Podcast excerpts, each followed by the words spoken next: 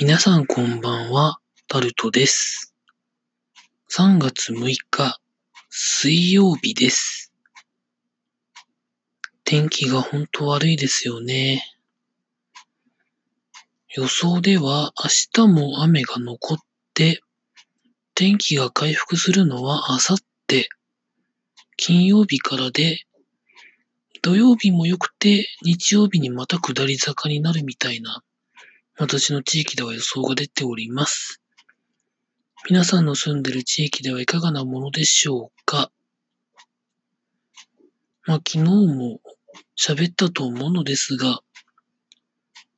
低気圧が近づくと、まあ、頭痛がするっていうのはまあ、今日も、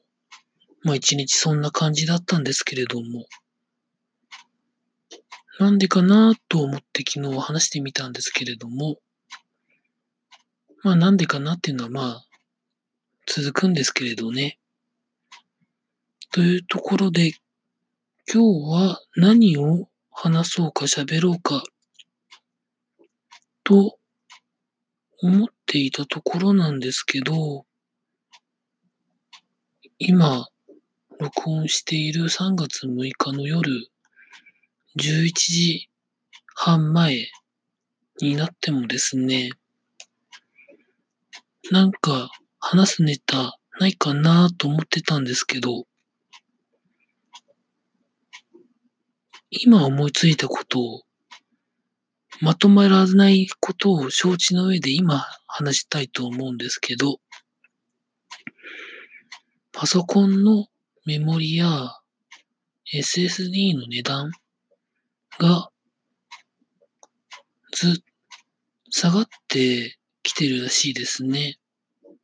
特に SSD は去年のいつぐらいからでしょうか。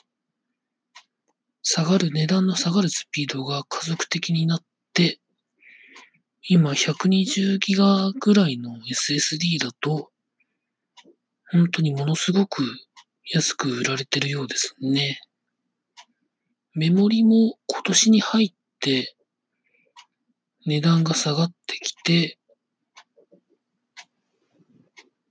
ニュースで共同通信の出してるニュースで、日本のルネサステクノロジーが、なんか在庫の調整とかの目的が主で、なんか工場2ヶ月止めるみたいなニュースを出してたと思うんですけど、メモリとか供給過剰になってるんでしょうかね。まあ、買う側にとっては、いいものがお安くお得に買えるっていうのはいいことだとは思うんですけど、そういう工場の生産調整とか、そういうところにまで行っちゃうと、まあそれはそれでと思うんですけれども、皆さんいかがお考えになりますでしょうか？?SSD は、もう多分普及価格帯の値段の容量が1テラに近づこうとしてるんでしょうかね。普及価格帯の値段が。まあ、ですので、ハードディスクの多分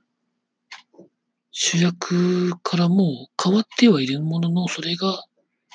明確になるんじゃないのかと、勝手に私は思っているんですけど、まあ、ただ、データ保存という面から言うと、SSD には、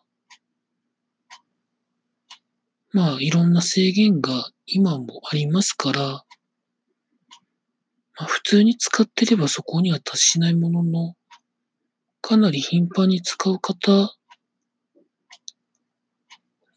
動画のエンコードですとか、書いたり消したり書いたり消したりを激しくやる方にとってはまだ SSD はちょっとなと思う方も多いと思うんですけど、まあ、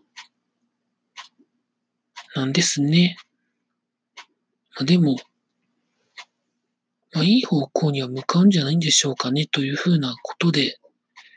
まとまらずに終わりたいと思います。以上、タルトでございました。